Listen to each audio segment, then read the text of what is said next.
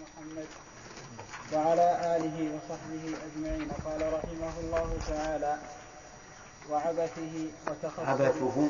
وعبثه وتخصره وتروحه وفرقعة أصابعه وتثبيتها وأن يكون حاقنا أو بحضرة طعام يشتهيه وتكرار الفاتحة تكرار.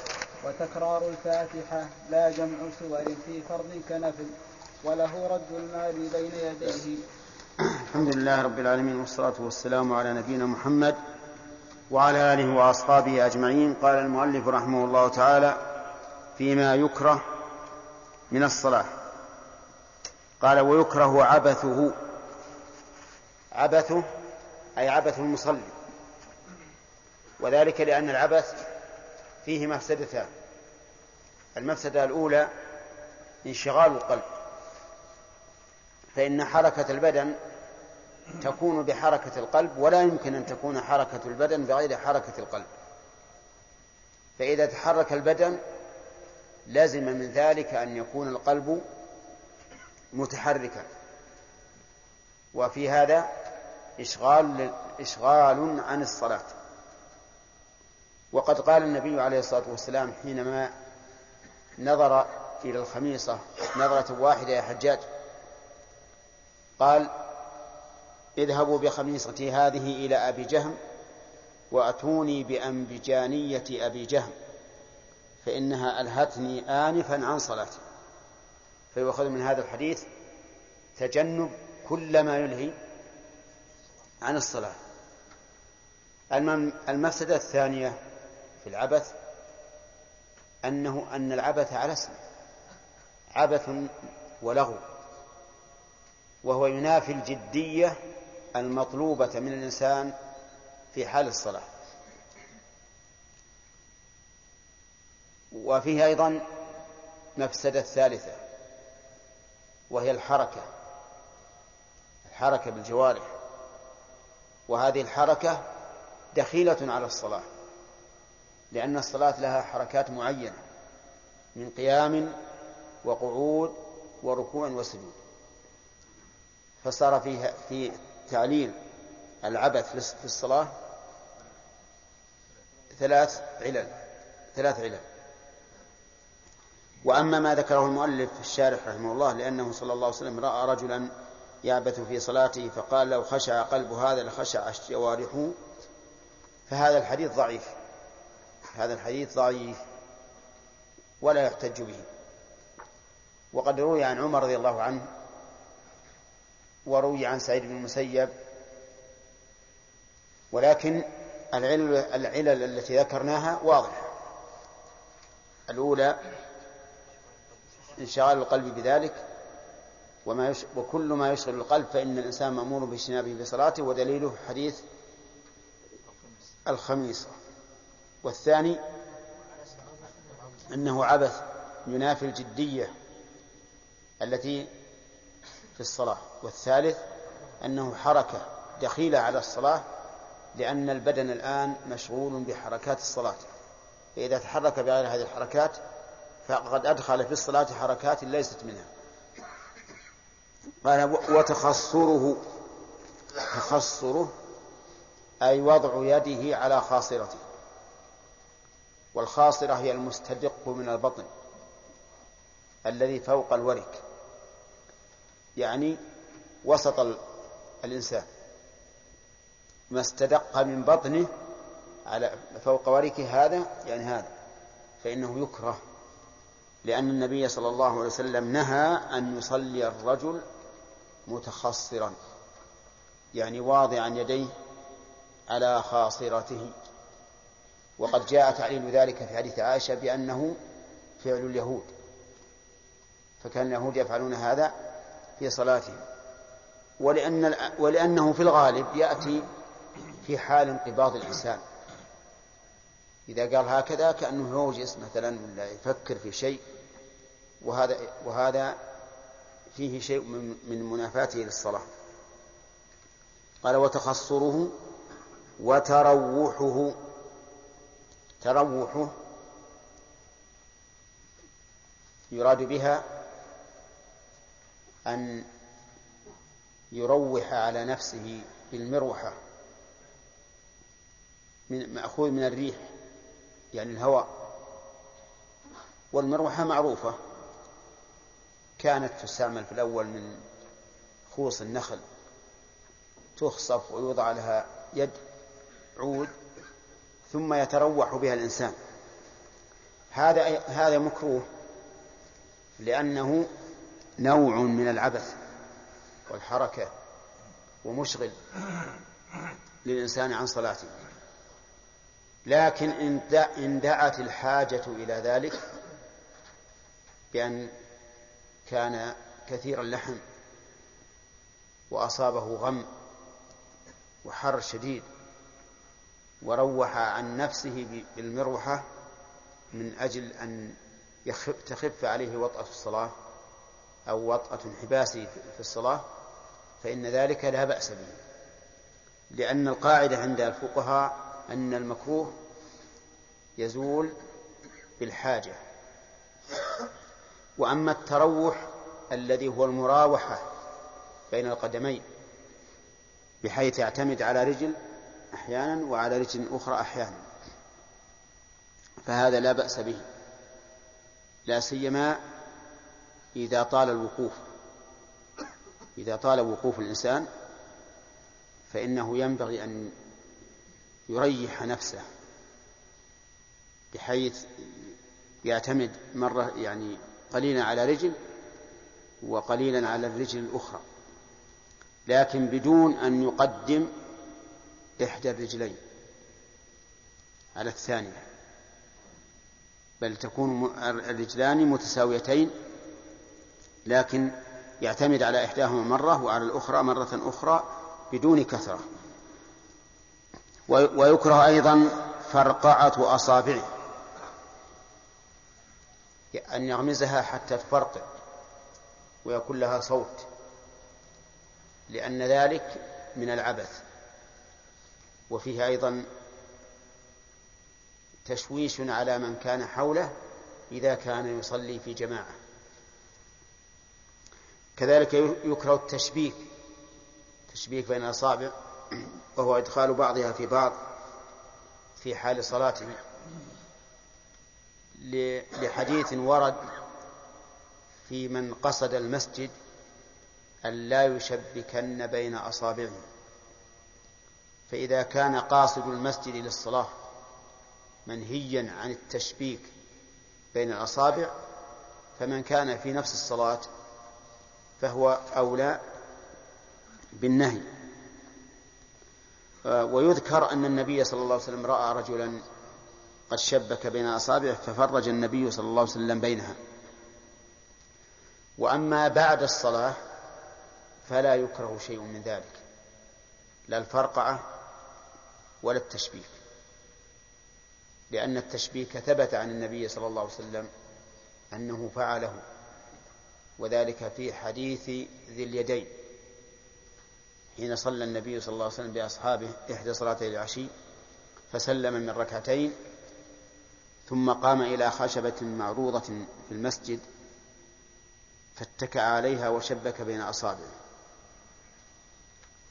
ولأن فإذا انتهت الصلاة فلا بأس بالتشبيك والفرقعة لكن الفرقعة إن خشي أن تشوش على من حوله إذا كان في المسجد فلا يفعل. قال المؤلف رحمه الله وأن يكون حاقنا.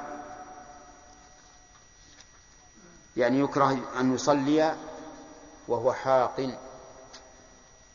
والحاقن المحتاج إلى البول. يعني الذي حصره البول. لأن النبي صلى الله عليه وسلم نهى عن الصلاة في حضرة الطعام أو وهو يدافعه الأخبثان. والحكمة من ذلك أن في هذا ضررا بدنيا عليه. فإن حبس البول المستعد للخروج ضرر على المثانة وعلى وعلى العصب التي تمسك بالبول. لأنه ربما مع تضخم المثانة بمن حقن فيها من الماء ربما تسترخي هذه هذه الأعصاب لأنها أعصاب دقيقة فيحصل في هذا ضرر على المرء. وربما تنكمش انكماشا زائدا أو ينكمش بعضها على بعض ويعجز الإنسان عن إخراج البول كما يجري ذلك أحيانا. فلهذا نهى النبي صلى الله عليه وسلم عن الصلاة وهو يدافع الركبتين ففيها ضرر بدني وفيها أيضا ضرر يتعلق بالصلاة لأن الإنسان الذي يدافع البول لا يمكن أن يحضر قلبه لما هو فيه من الصلاة لأنه مشتغل بمدافعة هذا الخبث. فكيف يحضر قلبه في الصلاة؟ ولهذا نهى النبي صلى الله عليه وسلم عن ذلك. طيب وإذا كان حاقبا بالباء فهو مثل. الحاقب بالباء هو الذي حبس الغائط. فيكره أن يصلي وهو حابس الغائط يدافعه. ونقول في العلة فيه ما قلنا في علة إيش؟ الحاقب البول. وكذلك إذا كان محتبس الريح يعني فيه ريح منحبسة فإنه يكره أن يصلي وهو يدافعها. فإذا قال قائل رجل على وضوء وهو يدافع البول أو الغائط أو الريح لكن لو قضى حاجته لم يكن عنده ماء يتوضأ به.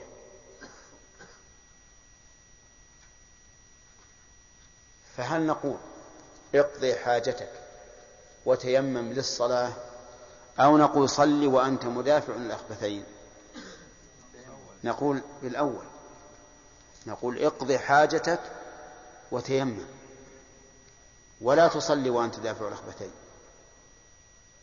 وذلك لأن الصلاة بالتيمم لا تكره بالإجماع.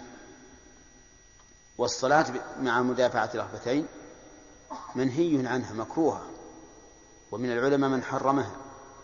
وقال إن الصلاة لا تصح مع مدافعة الأخبتين لقول الرسول صلى الله عليه وسلم لا صلاة بحضرة الطعام ولا وهو يدافعه الأخبثان طيب ولو قال قائل إنه حاق ويخشى إن قضى حاجته أن تفوته صلاة الجماعة. فهل يصلي حاقنا ليدرك الجماعة أو يقضي حاجته ولو فاتته الجماعة؟ لا الثاني الثاني يعني يقضي حاجته ويتوضأ ولو فاتته الجماعة. لأن هذا عذر. و وإذا طرأ عليه في أثناء الصلاة فله أن يفارق الإمام. طيب وإذا قال قائل إن الوقت قد ضاق وهو الآن يدافع أحد الأخبثين. فإن قضى حاجته وتوضأ خرج الوقت. وإن صلى قبل خروج الوقت صلى وهو يدافع الأخبثين. فهل يصلي وهو يدافع الأخبثين أو يقضي حاجته ويصلي ولو بعد الوقت؟ طيب نقول أولا إن كانت الصلاة تجمع لما بعدها فليقضي حاجته. وينوي الجمع؟ لأن الجمع في هذه الحال جائز. وإن لم تكن تجمع لما بعدها كما لو كان ذلك في صلاة الفجر أو في صلاة العصر أو في صلاة العشاء. فللعلماء في هذه المسألة قولان. القول الأول أنه يصلي ولو مع مدافعة الأخبثين حفاظا على الوقت. والقول الثاني يقضي حاجته ويصلي ولو خرج الوقت. وهذا الثاني هذا القول الثاني أقرب إلى قواعد الشريعة. لأن هذا بلا شك من من اليسر. هذا من اليسر. والإنسان إذا كان يدافع الخبثين يخشى. على نفسه. ولكن جمهور أهل العلم على الأول يقولون إنه يصلي ولو مع المدافعة. وهذه في المدافعة القريبة. أما المدافعة الشديدة الشديدة التي لا يدري ما يقول فيها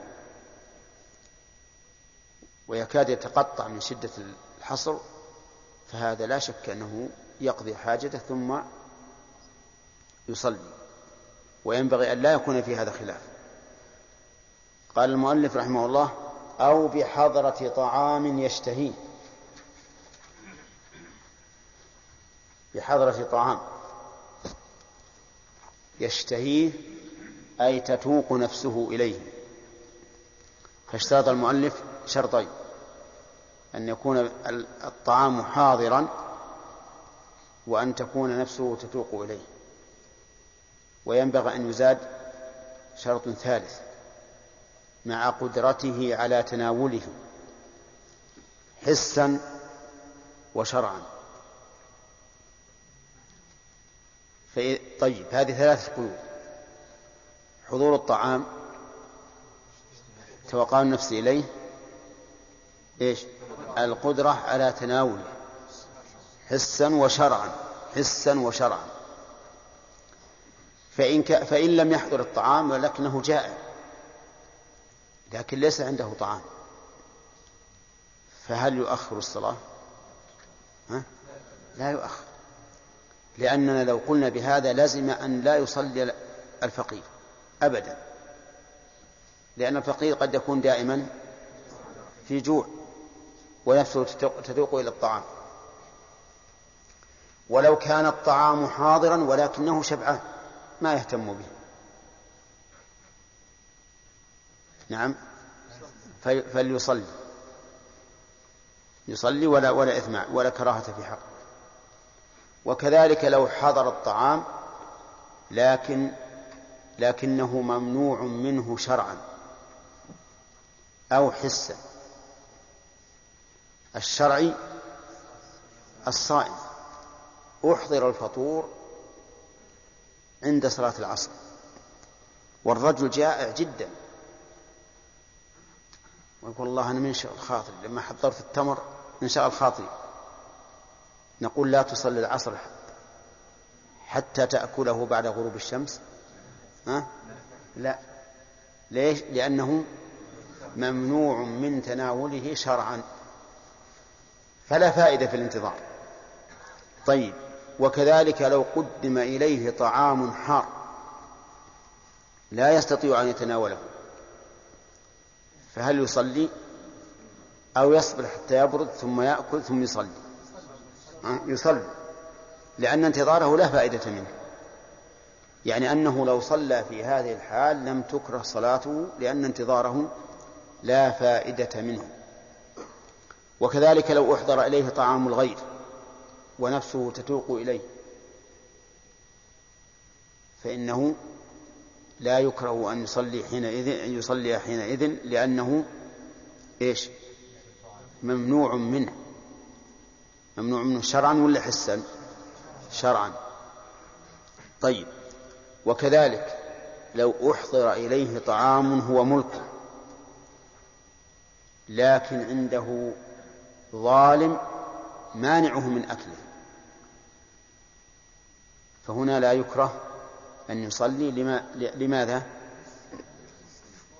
لأنه لا يستفيد من عدم الصلاة لمنعه من طعامه حسا فصارت المسألة تحتاج إلى ثلاث قيود حضرة الطعام آه.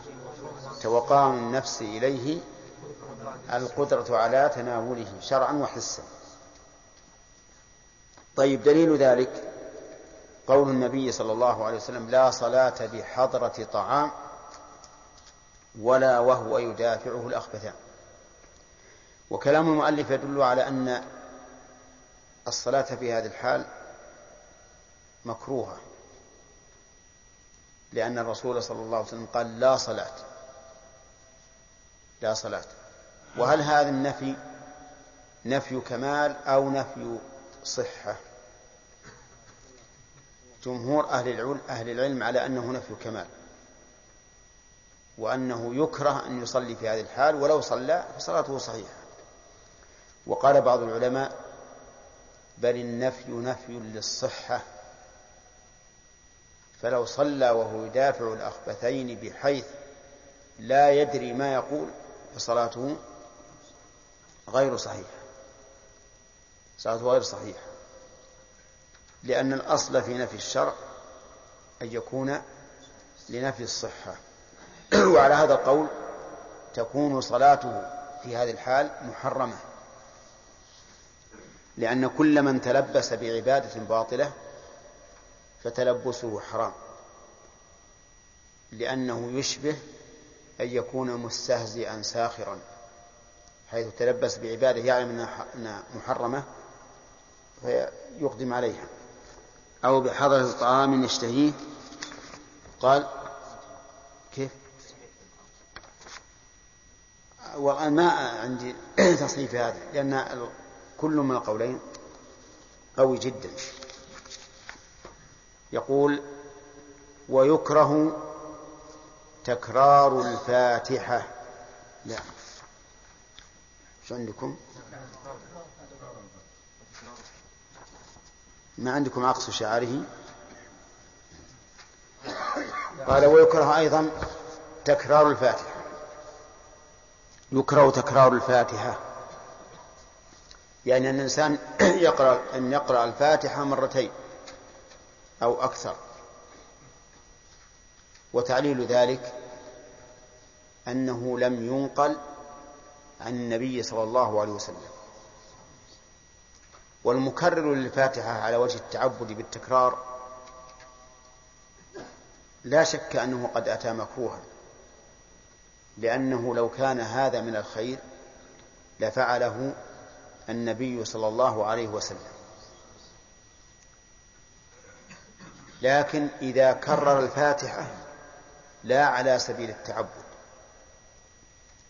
بل لفوات وصف مستحب لفوات وصف مستحب. فهل هذا جائز؟ الظاهر الجواز. مثل أن يكررها لأنه نسي فقرأها سرا في حال يشرع فيه فيها الجهر. كما يقع لبعض الأئمة ينسى فيقرأ الفاتحة سرا. ينسى فيقرأها سرا فهنا نقول لا بأس أن نعيدها من الأول استدراكا لما فات من من مشروعية إيش؟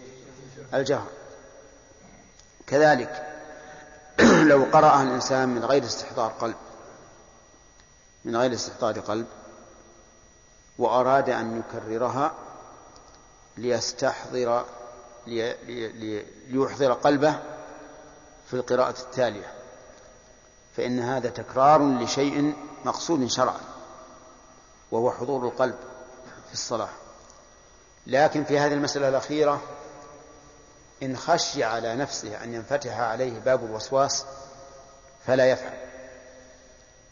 لأن بعض الناس إذا إذا انفتح له هذا الباب انفتح له باب الوسواس الكثير. وصار إذا قرأها وقد غفل في آية واحدة منها نعم ردها. وإذا ردها وغفل ردها ثانية وثالثة ورابعة. حتى ربما إذا شدد على نفسه شدد الله عليه. ربما يكون غفل في أول مرة عن آية في المرة الثانية يغفل عن آيتين أو ثلاث. فالحاصل أن تكرار الفاتحة إن كان على وجه التعبد به فلا شك في أن الأمر كما قال المؤلف مكروه لأن ذلك من البدع. وإن كان لاستدراك أمر مشروع فاته فهذا لا بأس به. وضربنا لكم مثلا بمن نسي الجهر بها في صلاة الليل أو بمن لم يستحضر حال قراءته إياها. لكننا استدركنا على الأخير إيش؟ ما لم يخشى الوسواس فإن خشه فلا يعيد. قال وتكرار الفاتحة ولا جمع سور في فرض كنفل. يعني لا يكره جمع السور في الفرض. يعني أن يقرأ سورتين فأكثر. وهذا باعتبار السورة مع الفاتحة لا, لا إشكال فيه. فإن الإنسان إذا قرأ الفاتحة يسن أن يقرأ معها سورة كما سبق. لكن مراد المؤلف بجمع السور ما عدا الفاتحة لأن مسألة الفاتحة أمرها معلوم. فهذه المسألة يقول لا يكره جمع السور في الفرض كما لا يكره في النفل. ودليل ذلك حديث حذيفة بن اليمان رضي الله عنه أنه صلى مع النبي صلى الله عليه وسلم ذات ليلة فقرأ النبي صلى الله عليه وسلم سورة البقرة والنساء وآل عمران. وهذا جمع بين السور في في النفل.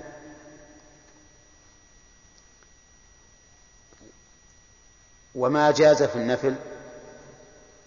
جاز في الفرض إلا بدليل. هذه القاعدة. وما وجب في الفرض وجب في النفل إلا بدليل. والدليل على أن هذه هي القاعدة أي أن ما جاز في النفل جاز في الفرض أن الصحابة لما حكوا صلاة النبي صلى الله عليه وسلم على راحلته في السفر وأنه يوتر عليها قالوا غير أنه لا يصلي عليها المكتوبة. لأنهم لولا, أن الفرض يحدى به حذو النفل ما كان للاستثناء فائدة. فلما قالوا غير أنه لا يصلي عليها المكتوبة علمنا أنهم فهموا بأن ما ثبت في النفل ثبت في الفرض وإلا ما احتيج إلى الاستثناء. وعلى هذا فنقول إنه لا بأس أن يجمع الإنسان في الفرض بين سورتين فأكثر. ودليله إيش؟ حديث حذيفة ووجه الدلالة منه أن ما ثبت في النفل ثبت في الفرض إلا بدليل. طيب العكس يعني تفريق الصورة تفريق الصورة في الركعتين. هل يجوز أو لا؟ نعم. يجوز؟ يجوز إلا إلا إذا كان لما بقي تعلق فيما مضى. فهنا ينبغي أن لا يفعل. مثل لو قال قل هو الله أحد الله الصمد لم يلد. فهنا ما ينبغي أن يقف على هذا الموقف. لانقطاع الكلام بعضها عن بعض. أما إذا لم يكن محذور في الوقف فلا بأس. ودليل ذلك أن رسول الله صلى الله عليه وسلم قرأ في سورة المغرب بالأعراف فرقها في الركعتين فرقها في الركعتين. وهذا يدل على جواز تفريق السورة في الركعتين لكن ينبغي ملاحظة ما يشرع من التطويل والتوسط والتقصير كما هو معروف في أول صفة الصلاة. طيب هذه مس... هاتان مسألتان المسألة الثالثة هل يقرأ من أثناء السورة أو لا؟ يعني بأن يقرأ آية أو آيتين من أثناء السورة. نقول نعم يجوز هذا. وإن كان الأفضل عدمه حتى أن ابن القيم ذكر في الزاد زاد المعاد أنه لم يحفظ عن النبي صلى الله عليه وسلم أنه قرأ من أثناء السورة. ولكن يقال إنه قد ثبت عنه أنه كان يقرأ في سنة الفجر في الركعة الأولى قولوا آمنا بالله وفي الثانية قل يا الكتاب تعالوا إلى كلمة سواء بيننا وبينكم. والأصل أن ما ثبت في النفل ثبت في الفرض إلا بدليل. فالصحيح أنه يجوز أن يقرأ الإنسان آه، آه، الآية أو الآيتين من أثناء السورة ولا بأس بذلك. نعم. الله عليك. بالنسبة للإقعاء حكم الإقعاء قلنا نتكلم عليه في الدرس الذي سيأتي. هل هو التحريم أو نعم. الآن ما ما شيخ نعم.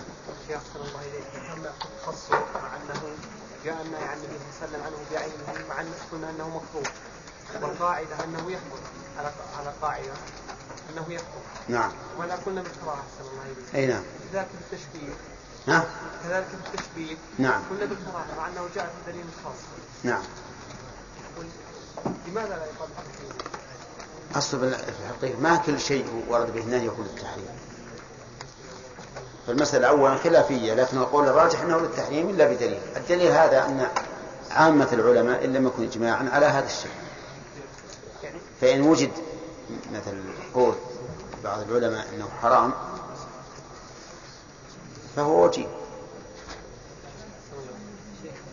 قول بعض العلماء في مسألة التشبيه بالأصابع إذا دخل أحدكم المسجد فلا يشبه بالأصابع قالوا إذا كان ينتظر الصلاة قبل الصلاة وينتظر الصلاة فلا يشبه نعم. كذلك في أثناء الصلاة. أما إذا كان آه، بعد الصلاة ولا ينتظر الصلاة بعدها فيشبه نعم. فلا بأس به. نعم. نعم. وحديث اليدين يا شيخ ما يقال أن النبي صلى الله عليه وسلم في في يا شيخ. نعم. لأنه رجع وكمل الصلاة. لكن ما علم. حين شبك وهو لا يدري أنه شيخ على حضور الطعام الجماعي إي نعم. كل ما يشغل شدة الحر الحر الشديد الذي يحتاج إلى تبريد تبرد وكذلك ال- البرد الشديد الذي يحتاج إلى تدفئة كل ما يشغل عن حضور القلب فهو من جنس الأمر من دفع نعم. بالنسبة لجواز الجمع في الصور في الفرد ما استدلوا اللي كان يصلي ويصلي بعد الله وسلم وقال إنه اي نعم هذا إذا كان يقرأ سورة كاملة الرجل إذا كان يقرأ مع الإخلاص سورة كاملة وهذا هو الظاهر أنه يقرأ سورة كاملة نعم اقتصر على الفاتحه نعم هل صلاته يعني مثلا جاء دفع الأخفتين يعني جاء الحصر وهو وسط الصلاة في الركعة الثانية والركعة الثالثة. يكملها خفيفا. يعيد صلاته. لا لا يكمل خفيفا. يكملها خفيفا. نعم. اقتصر الإمام على الفاتحة يعني ما يقرا بعد السورة. نعم. كره العلماء. قالوا يكره أن الإنسان يقتصر على الفاتحة لأن ذلك خلاف السنة ويفتح باب التهاون للعامة. حتى لو كان الإنسان في في صلاته وحده فهو يكره له ذلك لأنه خلاف السنة. نعم. تكرار مثلا التشهد يا شيخ أو التكبير يعني هل يقاس عليه بأنه يكره؟ إيش؟ يعني مثلا تكرار التشهد أو التكبير يعني يقاس على الفاتحة مثلا أنها تكره. التكبير ما يمكن تكرار. يمكن ينسى يقول الله أكبر. إذا نسي ما يقال يعني يكرر يكرر. أقول هذا نسيان ما ما له حكم النسيان. طيب التشهد. التشهد. التشهد ما ما ذكروا أنه يكره لكن ينبغي أن يقال مثل هذا. إن فعله تعبدا فهو مكروه وإن فعله استدراكا لما فاته من الكمال فلا بأس به. والصلاة والسلام على نبينا محمد وعلى آله وأصحابه أجمعين. قال رحمه الله تعالى وله رد المار بين يديه وعد الآي والفتح على إمامه ولبس الثوب ولف العمامة وقتل حية وعقرب وقمل. فإن طال الفعل عرفا من غير ضرورة وتفريق بطل ولا تفريق. فإن طال الفعل عرفا من غير ضرورة ولا تفريق بطلت ولو سهوا ويباح قراءة ويباح قراءة أواخر عندي السور. الظاهر بعد عندي بلا تفريق. إيش اللي عندكم أنتم؟ ولا ولا طيب. ويباح قراءة بس. بسم الله الرحمن الرحيم. الحمد لله رب العالمين. والصلاة والسلام على نبينا محمد وعلى آله وأصحابه ومن تبعهم بإحسان إلى يوم الدين. أما بعد فقد سبق لنا عدة أشياء مكروهة في الصلاة منها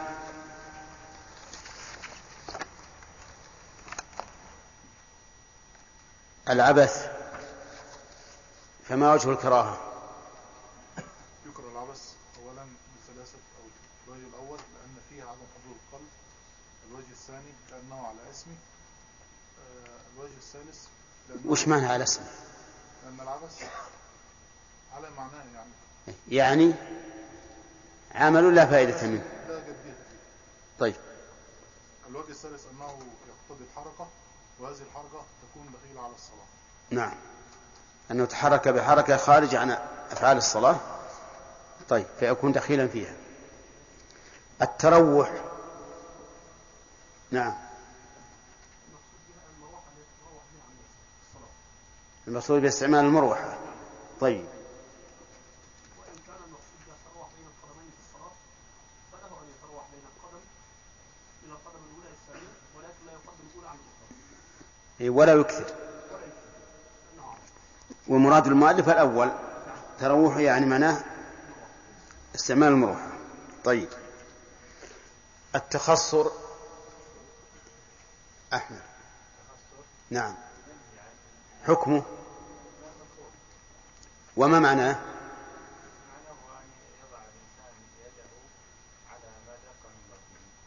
على خاصرته. طيب لو تقوم ترينا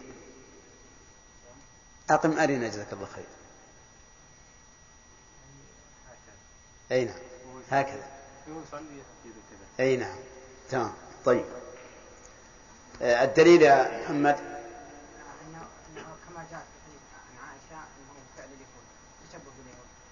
لكن الدليل هذه العلة والحكمة. الدليل أنه عنها على نعم. طيب. آه، يكره فرقعة الأصابع فهد. ما معنى فرقعة الأصابع؟ إيش معنى فرقعة الأصابع؟ غمزها حتى يح- يحصل منها صوت. لماذا كره؟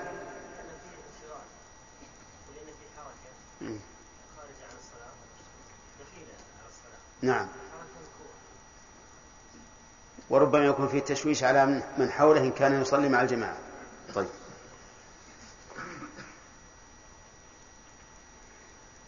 طيب حكم التشبيك في الصلاة تشبيك الأصابع. يكره. نعم. لأنه من العبث الموجب لعدم خروج القلب حضور القلب ولأنه نهي أن يشبك الإنسان بين يديه. إذا كان قاصدا للصلاة فكيف بالصلاة نفسها؟ طيب. آه، حكم الصلاة وهو حاقن. عبد الله. الصلاة هو حاقا نعم. مكروه مكروهة.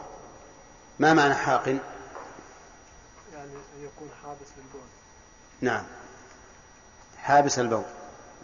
الدليل؟ دليل قول الرسول صلى الله عليه وسلم ولا وهو يدافعه الأخبثان إيش؟ لا صلاة يعني آخر الحديث ولا وهو يدافعه لا صلاة. ولا وهو يدافعه الأخبثان اي وش لا صلاة بإيه؟ لا, لا صلاة بحدث الطعام ولا وهو يدافعه الأخبثان نعم. طيب هل مجرد الإحساس بذلك يوجب الكراهة؟ هداية الله؟ يعني مجرد إحساس؟ إيه. ها. يعني إذا كان هو شغال ولذات يعني آه. هذا اللي يكره. أما مجرد الإحساس بذلك؟ لأنه لا يشغل القلب. طيب. يلا عبد الله. آه، هل تكره الصلاة بحضر الطعام؟ ها.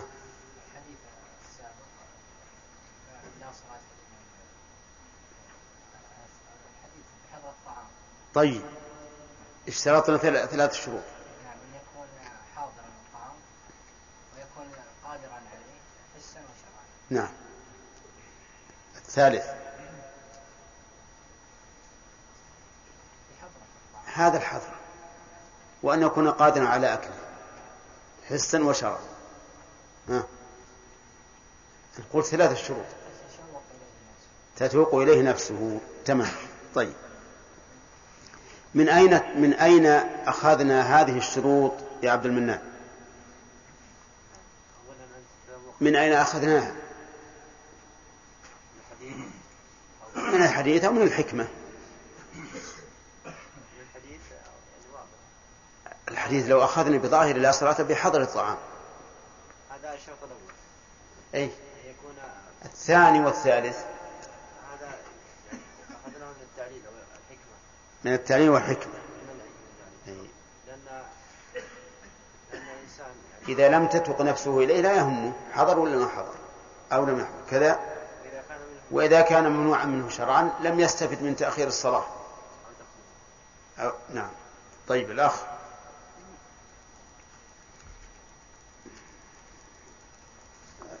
أخذنا أكثر من ذلك؟ طيب يقول تكرار الفاتحة. يكره في الصلاة تكرار الفاتحة لأن لم يثبت عن النبي صلى الله عليه وسلم تكرار الفاتحة. ما في تفصيل ثبت أنه أقول أليس الحكم هذا فيه تفصيل أو على إطلاقه؟ ما في تفصيل. ما في تفصيل. طيب. نعم فيه تفصيل. ما هو؟ مثلا إذا كانت الصلاة جهرية وقرأ سريا ناسيا أن له أن يعيدها. هذا مثلا لكن أعطنا ضابط. نريد ضابطا يدخل في هذا المثال. هذا لأنه لم يفعله صلى الله عليه وسلم. إذا كان فعل إذا كان مشروع لفعله قبل الرسول صلى الله عليه وسلم. طيب. نعم. إذا كان على سبيل التعبد فإنه يكره. نعم. أما إذا كان لا على سبيل إيش يكون؟ على غير سبيل التعبد وش يكون؟ على سبيل التعبد واضح انه مكروه لأنه لم يرد كما قال الأخ. لكن على غير سبيل التعبد مثل إيش؟ أن أن أن يعني إذا كان الاستدراك ها؟ أمر مطلوب فيها. كان ينسى أن يجهر. في صلاه جهريه أو يكون غير متدبر يريد أن يقرأها بتدبر فهذا لا يكره لأن له سببا. واضح؟ طيب.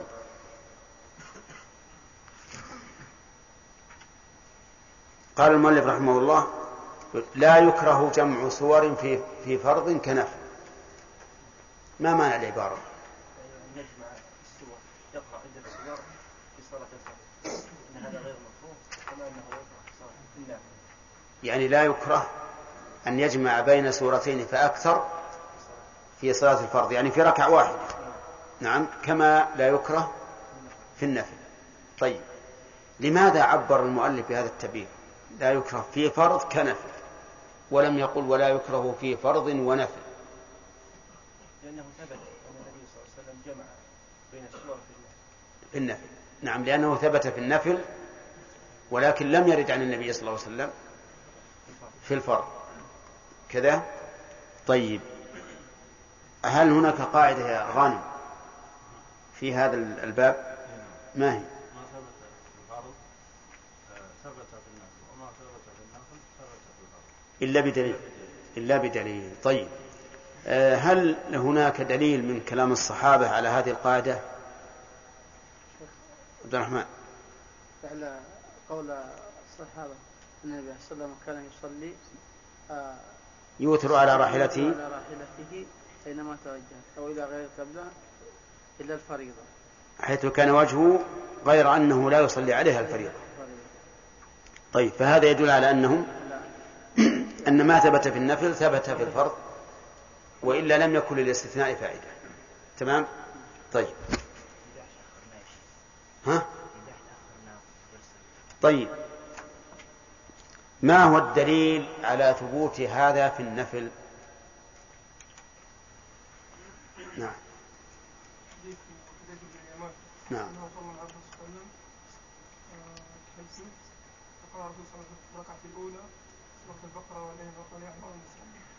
أحسنت.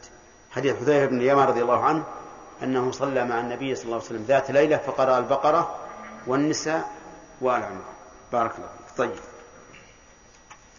ثم قال المؤلف رحمه الله وله رد المار بين يديه. له الضمير يعود على المصلي. واللام هنا للإباحة كما هي القاعدة في أصول الفقه أن العلماء إذا أتوا باللام عبروا باللام فهي للإباحة. كما أنهم إذا عبروا بعلى فهي للوجوب. إذا قالوا عليه أن يفعل يعني واجب. له أن يفعل يعني جائز. فالمؤلف يقول له رد المار بين يديه. فظاهر كلام المؤلف نعم الإباحة أن هذا مباح. وقوله رد المار يشمل الآدمي وغير الآدمي. ومن تبطل الصلاة بمروره ومن لا تبطل الصلاة بمروره. عرفت يا حجاج؟ إذا كلام كلامنا هنا في أمرين. أولا أن كلام المؤلف يدل على أن رد المار من الأمور المباحة. والثاني أنه يرد يدل على أنه لا فرق في المار بين أن يكون آدميا أو غير آدمي. أو مما يبطل الصلاة مروره أو لا يبطل الصلاة مروره. واضح؟ وهذا هو ظاهر كلام المؤلف. وعلى هذا فإذا أراد أحد أن يمر بين يدي المصلي قلنا للمصلي أنت بالخيار. إن شئت فرده وإن شئت فلا ترده. وإن رددته فليس لك أجر وإن, من وإن لم ترده فليس لك أجر. لأن هذا شأن مباح. حتى لو أرادت امرأة أن تمر بين يديك على كلام المؤلف فأنت بالخيار. إن شئت فاردد وإن شئت فلا تردد. وعلى هذا فإذا أراد أحد أن يمر بين يدي المصلي قلنا للمصلي أنت بالخيار. إن شئت فرده وإن شئت فلا ترده. وإن رددته فليس لك أجر وإن, من وإن لم ترده فليس لك أجر. لأن هذا شأن مباح. حتى لو أرادت امرأة أن تمر بين يديك على كلام المؤلف فأنت بالخيار. إن شئت فاردد وإن شئت فلا تردد. ولكن ما ما يفيده ظاهر كلامه رحمه الله خلاف المذهب. المذهب أن الرد سنة يعني يسن للمصلي ويطلب منه شرعا أن يرد المار بين يديه. أن يرد المار بين يديه. ودليل ذلك أمر النبي صلى الله عليه وسلم بهذا. فقال إذا أراد أحد أن يجتاز بين يديه فليدفعه. فليدفعه. فأمر بدفعه. وأقل أحوال الأمر إيش؟ الاستحباب. أقل أحوال الأمر الاستحباب. وعن الإمام أحمد رحمه الله رواية ثالثة. أن رد المار واجب. يجب على الإنسان أن يرد المار بين يديه. فإن لم يفعل فهو آثم. ولا فرق بين ما يقطع الصلاة مروره أو لا يقطع. يجب وجوبا. ودليل هذا الأمر. فليدفعه. والأصل في الأمر الوجوب. ويرشح الوجوب أي يقويه. أن النبي صلى الله عليه وسلم قال فإن أبى فليقاتله وأصل مقاتلة المسلم حرام. لقول النبي صلى الله عليه وسلم سباب المسلم فسوق وقتاله كفر. لكن من المعلوم أن المراد بالحديث المقاتلة أن الدفع بش... أن الدفع بشدة لا أن تقتله بسلاح معك. يعني ليس قتلا ولكن مقاتلة ومقاتلة كل شيء بحسبه. وحتى المقاتلة التي لا تؤدي إلى القتل حرام. بالنسبة للمسلم مع أخيه إلا بما يسو... إلا إذا وجد ما يسوغها. قالوا ولا يؤمر بالحرام إلا في مقابلة حرام. فلا يؤمر بالقتال إلا إذا كان الدفع واجبا. لأنه لا يبيح المحرم إلا الشيء الواجب. كيف يا ياسر؟ لا يبيح الشيء المحرم إلا الشيء المحرم؟ لا. لا يبيح المحرم إلا الشيء الواجب. قالوا أيضا في هذا فائدة وهي تعزير المعتدي. تعزير المعتدي. لأن المار بين يديك معتد عليك. ولهذا قال الرسول عليه الصلاة والسلام فإنما هو شيطان وفي لفظ فإن معه القرين يعني الشيطان الذي يأمره. وردع المعتدين أمر واجب. قال وهناك شيء ثالث أن فيه إحياء لقلوب الغافلين لأن كثيرا من الناس يمشي في المسجد وعينه في السماء ليتها في الأرض في السماء ولا يبالي بين يديه مصلون أو غير مصلين فإذا رددته نبهته. فيكون في ذلك تنبيه للغافلين. وهذه الرواية عن أحمد كما ترى دليلها الأثري قوي. والنظري كذلك قوي. ويمكن أن يقال يعني يحتمل أن يقال يفرق بين المار الذي يقطع الصلاة مروره والمار الذي لا يقطع الصلاة مروره. فالذي يقطع الصلاة مروره يجب رده يجب رده. والذي لا يقطع الصلاة مروره لا يجب رده لأن غاية ما يحصل منه أن تنقص الصلاة ولا تبطل. بخلاف الذي يقطع الصلاة مروره فإنه سوف يبطل صلاتك ويفسدها عليك. ولا سيما إذا كانت فرضا فإن تمكينك من شخص يقطع صلاة الفرض عليك يعني أنك قطعت فرضك والأصل في قطع الفرض إيش؟ التحريم. وهذا قول يعني يكون وسطا بين قول من يقول بالوجوب مطلقا ومن يقول بالاستحباب مطلقا.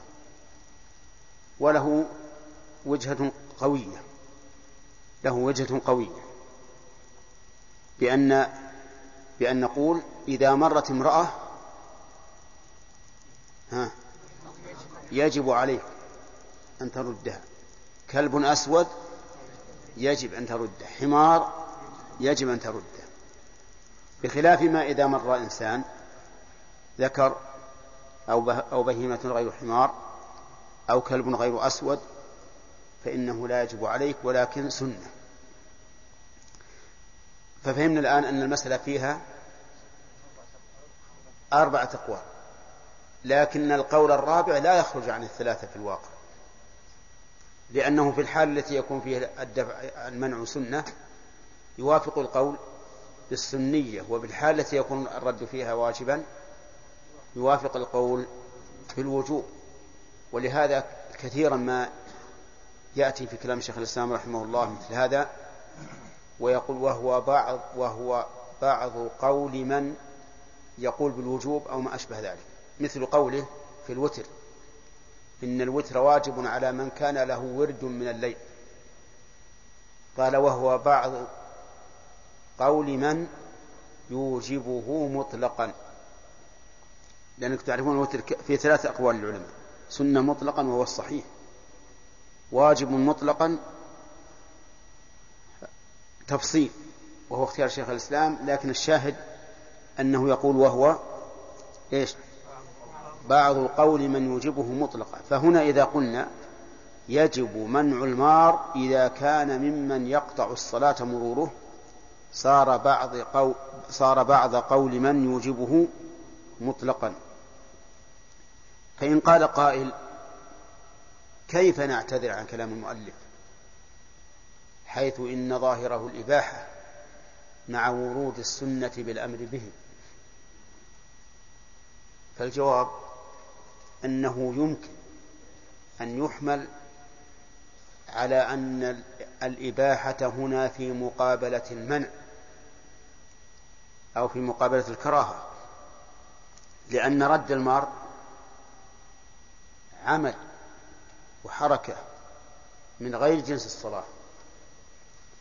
والأصل فيها إما الكراهة وإما المنع.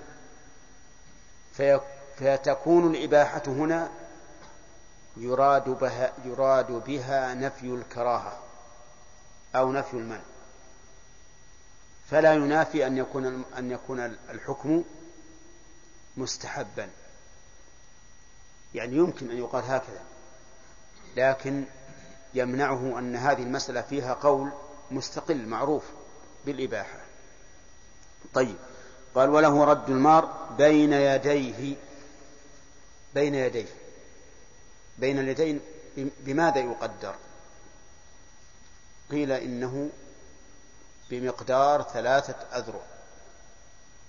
بمقدار ثلاثة أذرع. وقيل بمقدار رمية حجر. رمية حجر بعيدة أظن. نعم. ثم الرامي يختلف. لكن ممكن أن نقول رمي حجر متوسط. له بالقوي جدا وله بالضعيف. لكن مع ذلك أيضا بعيدة وقيل ما للمصلي أن يتقدم إليه بدون بطلان صلاته. وهذا يشبه القول الرابع وهو أن مرجع ذلك إلى العرف. أن مرجع ذلك إلى العرف. فما كان يعد بين يديك فهو بين يديك. وما كان لا يعد عرفا فليس بين يديك. وقيل ما بين يديه ما بين رجليه وموضع سجوده. هذا الذي بين يديه. فالأقوال إذن أربعة. كم؟ الخامس أنا قلت لكم الثالث والرابع ظاهر منه قول واحد. ثلاث تذرع. رمية حجر. العرف. ما بين رجليه وموضع سجوده. وهذا أقرب الأقوال. وذلك لأن المصلي لا يستحق أكثر مما يحتاج إليه في صلاته. فليس له الحق أن يمنع الناس مما لا يحتاجه وهو لم يضع سترة. وهو لا يحتاج أكثر من إيش؟ من موضع سجوده. أما إذا كان له سترة فلا يجوز المرور بينه وبين سترته. لا يجوز. واضح لأنه حمى. ولكن مع ذلك نقول إذا وضعت سترة فلا تبعد عنها. كن قريبا منها بحيث يكون سجودك إلى جنبها. طيب له رد المار بين يديه. و... نعم. يقول له رد المار بين يديه وظاهر كلام المؤلف أنه لا فرق بين أن يكون المار محتاجا للمرور أو غير محتاج. بين أن يكون محتاجا للمرور أو غير محتاج. فالمحتاج للمرور مثل أن يكون باب المسجد على يمين المصلي أو على يساره وهو يريد أن يعبر إلى باب المسجد. هذا محتاج للمرور. وذلك لعموم الأمر. فأراد أحد أن يجتاز بين يديه. ولم يفصل النبي صلى الله عليه وسلم. والغالب أن الإنسان لا لا يمر بين يدي المصلي إلا وهو محتاج إلى المرور. فكيف نخرج ما كان هو الغالب من من دلالة الحديث إلى ما ليس بغالب؟ وهذا هو الصحيح. أنه لا فرق بين أن يكون محتاجا أو غير محتاج. فلا فليس له الحق أن يمر. والنبي عليه الصلاة والسلام قال لو يعلم المار بين يدي المصلي ماذا عليه؟ لكان أن يقف أربعين إيش أربعين؟ خريفا كما في رواية البزار يعني أربعين سنة خيرا من أن يمر بين يديه. ونحن نقول للمار لا لا تقف أربعين سنة. حتى المصلي مو بجالس أربعين سنة. كم يكفينا منه؟ أربعين دقيقة. نعم. على كل حال خلها أربعين دقيقة. أدنى شيء. قف أربعين دقيقة حتى ينتهي من صلاته. على كل حال الصحيح العموم. وظاهر كلام المؤلف أيضا أنه لا فرق بين مكة وغيرها. وهذا هو الصحيح. ولا حجة لمن استثنى مكة بما يروى عن عن النبي عليه الصلاة والسلام أنه كان يصلي والناس يمرون بين يديه الطائفون ولا يرى ذلك شيئا. لأن هذا الحديث فيه راوي مجهول. وجاهلة الراوي طعن في الحديث. ولأنه على تقدير صحته محمول على أن الرسول صلى الله عليه وسلم كان يصلي في المطاف. والمطاف أحق الناس به الطائفون لأنه لا مكان لهم إلا هذا. المصلي يستطيع أن يصلي في أي مكان من الأرض. لكن الطائف ليس له مكان إلا ما حول الكعبة فهو أحق به. هذا إن صح الحديث والله أعلم بصحته. ولهذا بوب البخاري رحمه الله في صحيحه بقوله باب السترة في مكة وغيرها يعني أن مكة وغيرها سواء. ونعم طيب فإن قال قائل إذا غلبهم المار إذا غلبه المار ومر فما الحكم؟ نقول الإثم على المار. أما أنت إذا كنت قد قمت بما أمرك به النبي عليه الصلاة والسلام ولم تتمكن من دفع هذا المار فإن صلاتك لا تنقص. ولكن هل تبطل بمرور المرأة إذا كان المار امرأة الظاهر أنها تبطل وأنه يلزمه استئنافها وفي النفس من هذا شيء. لأن لأن المصلي إذا فعل ما أمر به وجاء الأمر بغير اختياره. ولم يحصل ذلك عن تفريط منه أو تهاون فكيف نبطل عبادته بفعل غيره؟ لأن الآثم هنا من؟ المار. ففي نفسي من هذا شيء. أما إذا كان بتهاون منه وعدم مبالاة كما يفعل بعض الناس ما يهمه. يمر أي واحد فهذا لا شك أنه أن صلاته تبطل. قال المؤلف رحمه الله وله الفتح على إمامه. نعم. وعد الآي يعني وله عد الآي أي المصلي. الآي جمع آية. وعد الآي قد يكون له حاجة وقد لا يكون له حاجة. قد يكون له حاجة وقد يكون له لا لا حاجة له. فمن الحاجة لعد الآي إذا كان الإنسان لا يعرف الفاتحة وأراد أن يقرأ بعدد آياتها من القرآن فهو حينئذ يحتاج إلى العد. وإلا فالغالب أنه لا يحتاج إلى عد الآية لكن إذا احتاج فله ذلك. ولكن كيف يعد يا عبد الرحمن ابن داود؟ يقول هذه واحدة. إذا قرأ الثاني قال هذه ثانية. إذا قرأ الثالثة قال هذه ثالثة؟ لا. ما يعده باللفظ. لو عده باللفظ لكان كلاما. والكلام مبطل للصلاة. لكن يعده بأصابعه. أو يعده بقلبه. يعد بالأصابع أو بالقلب.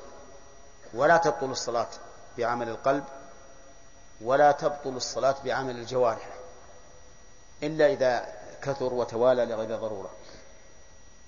إذا له عد الآية له عد التسبيح. ها؟ له عد التسبيح. وهذه قد يحتاج إليه الإنسان خصوصا الإمام.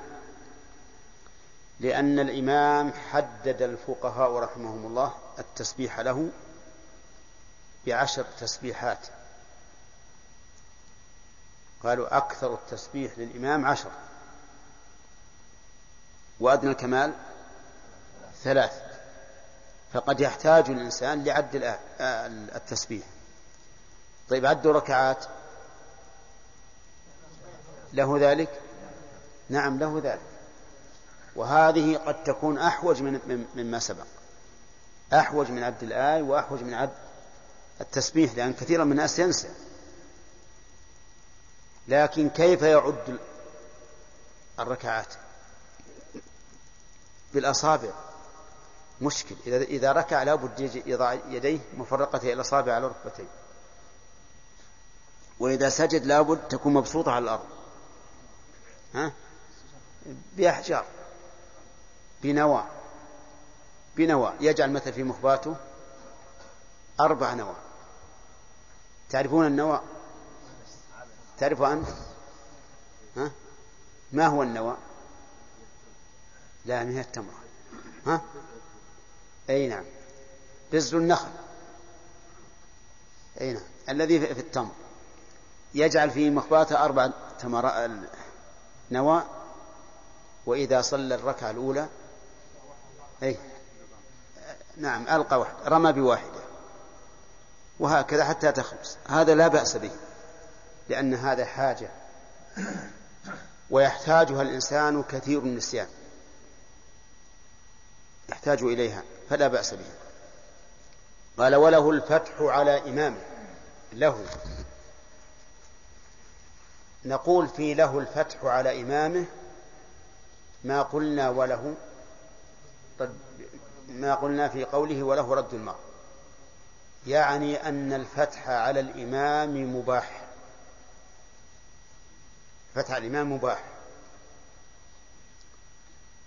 ونقول في الإباحة هنا أو في في الحرف الدال على الإباحة وهي اللام ما قلنا فيها في قوله وله رد الماضي أي أنه يمكن أن يريد المؤلف رحمه الله أن الرد على الإمام ليس ممنوعا ولا منهيا عنه.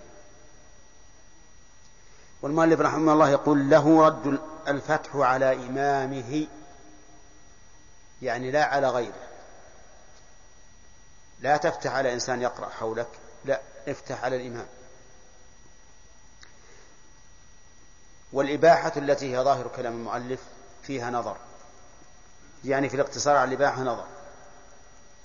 وذلك أن الفتح على الإمام ينقسم إلى قسمين. فتح واجب وفتح مستحب. فأما الفتح الواجب فهو الفتح عليه فيما يبطل الصلاة. الفتح عليه فيما يبطل الصلاة تعمده. انتبه. لو زاد ركعة كان الفتح عليه واجبا لأن تعمد زيادة الركعة مبطل للصلاة. لو لحن لحنا يحيل المعنى في الفاتحة. الحكم وجب الفتح عليه لأن اللحن المحيل للمعنى في الفاتحة مبطل للصلاة. مثل لو قال الإمام أهدنا الصراط المستقيم صراط الذين أنعمت عليهم. ها. يجب يجب أن يفتح عليه فيقول اهدنا الصراط المستقيم صراط الذين أنعمت عليهم. ولو قال إياك نعبد وإياك نستعين. صراط الذين أنعمت عليهم. وجب الفتح. ليش؟ أسقط آية. وإذا أسقط آية من الفاتحة بطل الصلاة. فصار الفتح على الإمام إن كان فيما يبطل الصلاة تعمده فهو واجب. وإلا فهو سنة. يعني إن كان من مما يفوت كمالا فهو سنة. فهو سنة. طيب. لو نسي أن يقرأ سورة مع الفاتحة. بأن رأى إمامه يتأهب للركوع بعد أن قرأ الفاتحة. ها. تنبيه السنة طيب. ودليل هذا الحكم قول النبي صلى الله عليه وسلم إنما أنا بشر مثلكم أنسى كما تنسون فإذا نسيت فذكروني فأمر بتذكيره. وقوله حين قرأ ذات يوم فلبست له القراءة. قال لأبي بن كعب ما منعك؟ يعني ما منعك أن تفتح علي. وهذا يدل على أن الفتح على الإمام أمر مطلوب لكنه ينقسم كما قلنا إلى قسمين. واجب فيما يبطل الصلاة تعمده وسنة فيما عدا ذلك. وقول المؤلف على إمامه علم منه أنه لا يفتح على غير إمامه ولو أخطأ. فإذا سمعت إنسان يقرأ وهو غير إمام لك وأخطأ فلا ترد عليه. ووجه ذلك أنه لا ارتباط بينك وبينه بخلاف بخلاف الإمام. هذا واحد. ثانيا أن هذا يوجب انشغال الإنسان بالاستماع إلى غير من يسن الاستماع إليه. يعني يوجب أنك تتابعه وأنت غير غير مأمور بهذا. بل منهي عنه. والله أعلم. على نبينا محمد وعلى آله وصحبه أجمعين. قال رحمه الله تعالى وله رد المار بين يديه وعد الآي والفتح على إمامه ولبس الثوب ولف العمامة وقتل حية وعقرب وقم فإن طال الفعل عرفا من غير ضرورة ولا تفريق بطلت ولو سهوا ويباح قراءة أواخر السور وأوساطها وإذا نابه شيء سبح رجل وصفقت امرأة ببطن كفها على ظهر أخرى ويبصق في الصلاة عن يساره وفي المسجد في ثوبه وتسن صلاته إلى سترة. بسم الله الرحمن الرحيم الحمد لله رب العالمين والصلاة والسلام على نبينا محمد وعلى آله وأصحابه أجمعين.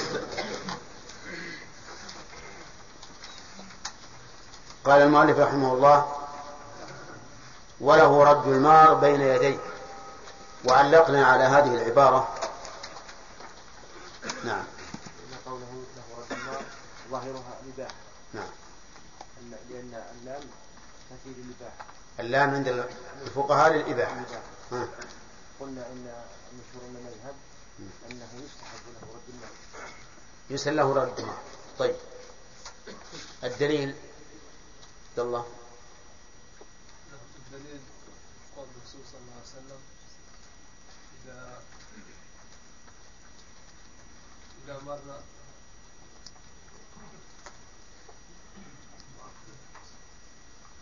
نعم. إي نعم هداية الله. لأن الرد هو فعل الكراهة وكذلك لا لا نريد الدليل على أنه يسن له الرد. إذا إذا يمر أحد بين يديك فليدفع. آه. نعم. وقال أيضا إذا صلى أحدكم فلا يدعن أحدا يمر بين يديه. طيب. آه، يا حسين هل هذا الكلام على إطلاقه يعني أنه يسن رد المار أو على القول الراجح في هذا؟ نعم قلنا أنه سنة وليس على كلام المؤلف. كلام المؤلف قال ظاهر الإباحة. مم. قلنا أن المذهب إنه سنة. لكن ما هو القول الراجح في هذا؟ أنه يجب رد الماضي يجب على كل حال. فصلنا في من يقطع الصلاة مروره نعم. ومن لا يقطع الصلاة. نعم. وقلنا أن الذي يقطع الصلاة مروره فيجب رده. على كل حال. على كل حال. سواء مم. كان كان مزحوم المكان وفي أي مكان. نعم. طيب. نعم. مهند بأنها إذا كان مع مما ممن يبطل الصلاة طيب. أما من يبطل الصلاة فسنة لا لا لا ما عندكم إلا هذا؟ فرقنا بين الفرض والنفل قلنا إن كان في فرض يجب أن يرده أنا أذكر. الأشرطة عندكم. ارجعوا إليها. ارجعوا لها بس. على كل حال الآن نقول. إذا كانت الصلاة فريضة فيجب أن يرد. وقلنا لكم أن الفريضة إذا شرع فيها يحرم قطعها. فإذا مكن شخصا يمر بين يديه وهو يقطعها فهذا إذن بقطعها. فقلنا الآن القول الراجح. إذا كانت الصلاة فريضة ومر من يقطعها وجب رد. إذا كانت نافلة لم يجب رده لأن له أي المصلي أن يقطعها هو بنفسه. واضح؟ طيب. إذا كان المار لا يقطع الصلاة لم يجب الرد. لم يجب الرد ولكن يسن. ثم قلنا أمس أيضا ويحتمل أن يقال بوجوب الرد مطلقا. من باب إيش؟ من باب التعزير ومنع هذا العدوان لأن مرور الإنسان بين يدي المصلي عدوان عليه. فينبغي أن يقال بوجوب الرد مطلقا لكني قلت لكم أمس أن أتوقف في هذا. بخلاف ما إذا كانت الصلاة فريضة ومر من يقطعها فيجب فيجب الرد. طيب. يا آدم هل يستوي في ذلك مكة وغيرها أو لا؟ أو يفرق بين مكة وغيرها؟ كل مكة وغيرها. لا يفرق. يعني مكة وغيرها سواء. الدليل؟ لأن الرسول صلى الله عليه وسلم ما فسر. لأن الرسول صلى الله عليه وسلم لم يفصل وال- والنصوص إذا وردت عامة فلا يجوز أن تخصص إلا بالدليل. إلا بدليل. تمام. طيب قال بين يديه. آه، ما المراد بما بين يديه في أقوال أربعة نعم. بعضهم يقولون ثلاثة أجزاء نعم. وبعضهم يقولون نعم. وبعضهم يقولون بين يدي المصلي و- وموضع السجود نعم. هذا ثلاثة. هذا ثلاثة. وبعضهم يقول إي نعم. بين يدي المصلي نعم حسب العرف. بعضهم يقول العرف. طيب. إذا أخذت ثلاثة أرباع معناها أخذت خمسة وسبعين في المئة. طيب. والراجح قلنا؟ الراجح؟ بين أنت. القدمين حسن. ما جرى به العرف على حسب نعم. ما بين رجليه إلى موضع السجود. صح. هذا الراجح. طيب يقول المؤلف رحمه الله له عد الآية عبد الله بلسانه أو بجوارحه. يعني له يقول واحد اثنين ثلاثة أربعة. بجوارحه بأصابعه. أو بقلبه لأن عمل القلب لا, يقيم الصلاة. طيب. آه يقول المؤلف له الفتح على إمامه لعليان اللام هنا لإيش؟ للإباحة. وهل كلام المؤلف على ظاهره؟ ها.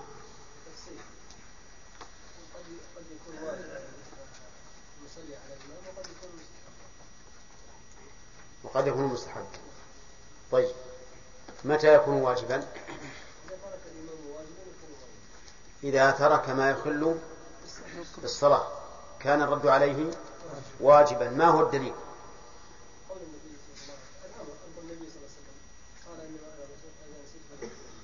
إنما أنا بشر مثلكم أنسى كما تنسوا فإذا نسيت فذكرون. وكذلك أيضا صلى ذات يوم فلبس عليه القراءة وكان معه أبي فقال له النبي صلى الله عليه وسلم ما منعك؟ يعني أي شيء منعك أن ترد عليه؟ طيب. هل له أن يفتح على غير الإمام يا خالد على غير إمامه؟ لا ليس له ذلك. مثل الإنسان يقرأ جنبك وأنت تصلي. وغلط. لا ليس له ذلك. لماذا؟ لسببين نعم. الأول أن هذا استماع إلى غير من يسن الاستماع إليه. نعم. الثاني أنه لا ارتباط بينه وبين هذا القارئ حتى ينتبه له ويرد عليه. أي. أما الإمام فبينه وبينه ارتباط. طيب. صحيح؟ نقول لا لا لا ترد على غير إمامك. أولا لأنه لا ارتباط بينك وبينه.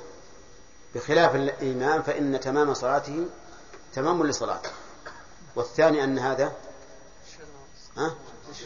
إشغال للمصلي وعلى وجه لم يؤمر به لأنه لم يؤمر بالاستماع إلى قراءة غير إمامه. طيب. قال المؤلف في درس اليوم. ها؟ من يقطع الصلاة ها التفريق في المار الذي يقطع الصلاة والذي لا يقطع الصلاة. بيجي قال المؤلف وله لف العمامة. إيش؟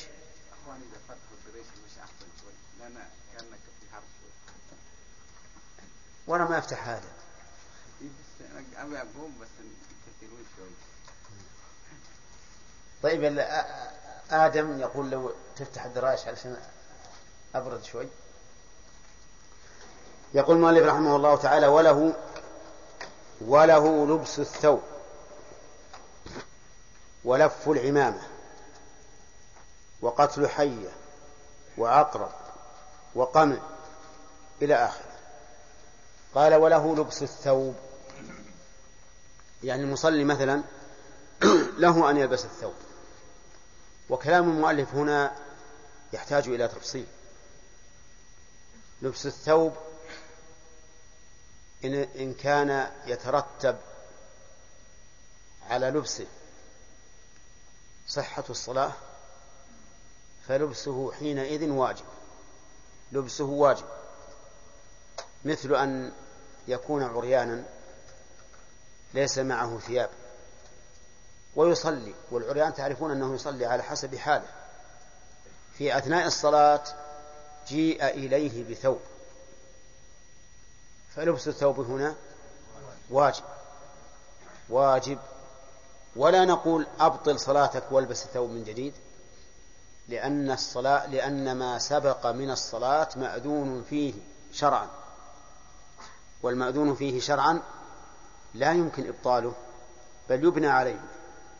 ولهذا لما أخبر النبي لما أخبر جبريل النبي صلى الله عليه وسلم بأن في عليه أذى ماذا صنع؟ خلعهما واستمر. فكذلك هنا. نقول لبس هذا الثوب إيش؟ واجب. لبس هذا الثوب واجب لأنه لا يتم الواجب إلا به وهو ستر العورة. أما إذا لم يكن كذلك يعني لا يتوقف على لبسه صحة الصلاة فالمؤلف يقول إن له ذلك. ولكن هل يفعل هذا أو نقول لا تفعله إلا لحاجة. الجواب الثاني لا لا تفعل إلا لحاجة. ومن الحاجة أن يبرد الإنسان في صلاته. شرع في صلاته ثم أصابه البرد والثوب حوله معلق في الجدار. فله أن يأخذه ويلبسه لأن هذه حاجة بل قد يكون مشروعا له أن يفعل. إذا كان هذا يؤدي أي لبس الثوب للتدفئة يؤدي إلى اطمئنانه في صلاته لأن الإنسان إذا كان بردان يشق عليه الصلاة. فنقول في هذه الحال لك أن تلبس الثوب. كذلك له لف العمامة. إيش العمامة؟ العمامة التي تدار على الرأس. لو أنها انحلت فله أن يلفها. ولا حرج عليه. ولكن هل هذا على سبيل الإباحة؟ نعم. الجواب إن كان انحلالها يشغله. يشغله. فلفها حينئذ مشروع لأن في ذلك إزالة لما يشغله. وإن كان لا يشغله فالأمر مباح وليس بمشروع. ودليل ذلك حديث وائل بن حجر أن أن النبي صلى الله عليه وسلم صلى فرفع يديه عند تكبيرة الإحرام ثم التحف بثوبه يعني جعله لحافا لفه عليه ووضع يده اليمنى على اليسرى. فلما أراد أن يركع أخرج يديه ورفعهما ثم ركع. وهذا الحديث في مسلم. وفيه دليل على أنه لا بأس للمصلي إذا كان عليه مشلح مثلا. وأراد أن يكف بعضه على بعض فإن هذا لا بأس به ولا يدخل في قوله لا أكف شعرا ولا ثوبا لأن كل شيء بحسبه. ومن هنا يتبين أن أن وضع الغترة في حال الصلاة هكذا لا بأس به. لماذا؟ لأنه من اللبس المعتاد. من اللبس المعتاد. ما كففتها كفا أخرجها عن ما يعتاده الناس فيها. وكذلك لو جعلها هكذا فإنه لا بأس به أيضا لأن هذا من اللباس المعتاد. وكذلك لو قال هكذا فإنه لا بأس به. لأن كل هذه من الألبسة المعتادة فلا تعد كفا خارجا عن العادة. ولهذا التحف النبي صلى الله عليه وسلم بردائه بثوبه والتحاف كفه بعض كف بعضه على بعض. طيب وله لف العمامة أيضا وله قتل حية وعقرب وقمل. له قتل حية. اللام هنا للإباحة. ولكن الإباحة هنا لبيان رفع الحرج. لبيان رفع الحرج فلا ينافي أن يكون ذلك إيش؟ مستحبا ومشروعا. فللمصلي أن يقتل الحية بل يسن له ذلك لأن لأن النبي صلى الله عليه وسلم أمر به. قال اقتلوا الأسودين في الصلاة الحية والعقرب. وصح في مسلم في صحيح مسلم أن النبي صلى الله عليه وسلم أمر بقتل خمس الدواب في الصلاة. وعلى هذا فيسن أن يقتل الحية فإن هاجمته وجب أن يقتلها دفاعا عن نفسه دفاعا عن نفسه. وله أيضا قتل عقرب. العقرب أيضا من اللواسع. وهي أسرع آه، لسعا من من لدغ الحية. الحية أحيانا ما تلدغ. أحيانا تمر على الإنسان بل قد تمشي على قدمه ولا تلدغه لكن العقرب من حين ما تحس بالجلد البشري وهي على طول. راكسة ذيلة وركسة شوكتة. نعم. آه، فله أن يقتل الحي العقرب ولكن كما قلنا استحبابا. وقتل قمل القمل معروف أظن نعم. ها؟ حشرة صغيرة تخرج من داخل الثياب في الجلد وتمتص الدم؟ وتؤلم يعني تشغل الإنسان. فله أن يقتلها. لكن واحد يسأل يقول إذا قتلها تلوثت يده بالدم. نعم. يكون نجس؟ لا هذا غير نجس. هذا غير نجس لأنه دم من ذي نفس غير سائلة كالدم الذي يكون في الذباب. فلا يضر. ولا ينجسه طيب إذا قال قائل هل له أن يتحكك إذا أصابته الحكة؟ ها؟ نعم له ذلك. لأنه إذا لم يفعل انشغل انشغالا عظيما. شغل بعض الأحيان يتعب الواحد فله أن يحك. لكن أحيانا يقول إذا حكيت إذني فبردت حكتني الإذن الثانية. وإن حككتها حكتني الرقبة وهكذا تتنقل. نقول الحمد لله. متى تنقلت؟ تنقل معها. وإذا أمكنك الصبر فاصبر. إذا أمكنك الصبر فاصبر. لكن تبقى متصبرا منشغل القلب خوفا من أن تتحرك بيدك هذا ليس بمشروع. بل أذهب عنك ما يزيل الخشوع. أذهب عنك ما يزيل الخشوع. ومن المعلوم أن الحكة إذا حك الإنسان بردت وسكنت عليه. نعم.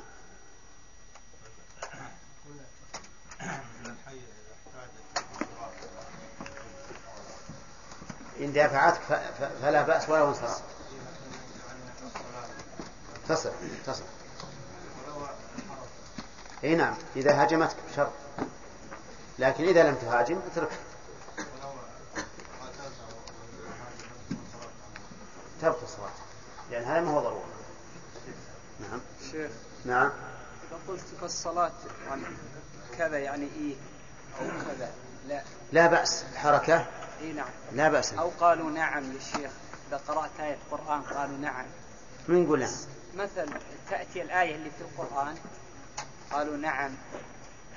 آية آية في القرآن قالوا نعم. أي. فأنت تقصد نعم يعني نعم للي يكلمك إذا لم تقصد القراءة بطلت صلاتك. يعني لو واحد يكلمك وأنت على حد قوله تعالى ألست برب نعم. هل وجدتم ما وعد ربكم حقا؟ قالوا قال نعم. لما وصلت إلى قالوا قال لك واحد هو فلان موجود؟ قلت نعم. تريد إجابته. أو غير هذه القراءة ها؟ أنا أقرأ مثلا بالصفات هم انتقلت إلى هذه السورة عندما أريد المهم على كل حال ما دام أردت الخطاب فهذه يبطل الصلاة. لكن لو خاطبت تريد التلاوة فهذه لا لا, لا تبطل الصلاة. نعم. الله في فرقنا بين النافلة والفريضة في مرور المصلي.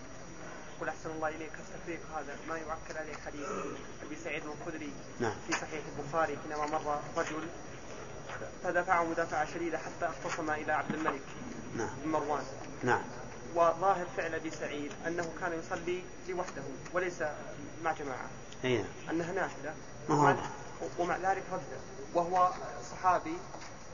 ويقال والصحابي معروف أنه أقرب إلى فهم نص النبي صلى الله عليه وسلم من غيره. نعم. يعني هذا على على رأي من يرى الوجوب مطلقا؟ من يرى الوجوب مطلقا؟ يستدل بأمر الرسول صلى الله عليه وسلم وبفعل من أبي سعيد. لكن موقفنا موقفنا إن, إن هو ما ذكرنا. إن الإنسان له أن يخرج من صلاته بدون شيء. أيها الإخوة في نهاية هذا الشريط نشكركم ونتمنى لكم التوفيق والسداد ويسعدنا إبلاغنا عن أية ملاحظة في التسجيل. مع تحيات. مؤسسة الاستقامة الإسلامية للإنتاج والتوزيع في عنيزة. رقم الهاتف ثلاثة ستة أربعة خمسة ثمانية ثمانية صفر. صندوق البريد ألف وخمسمائة واثنان.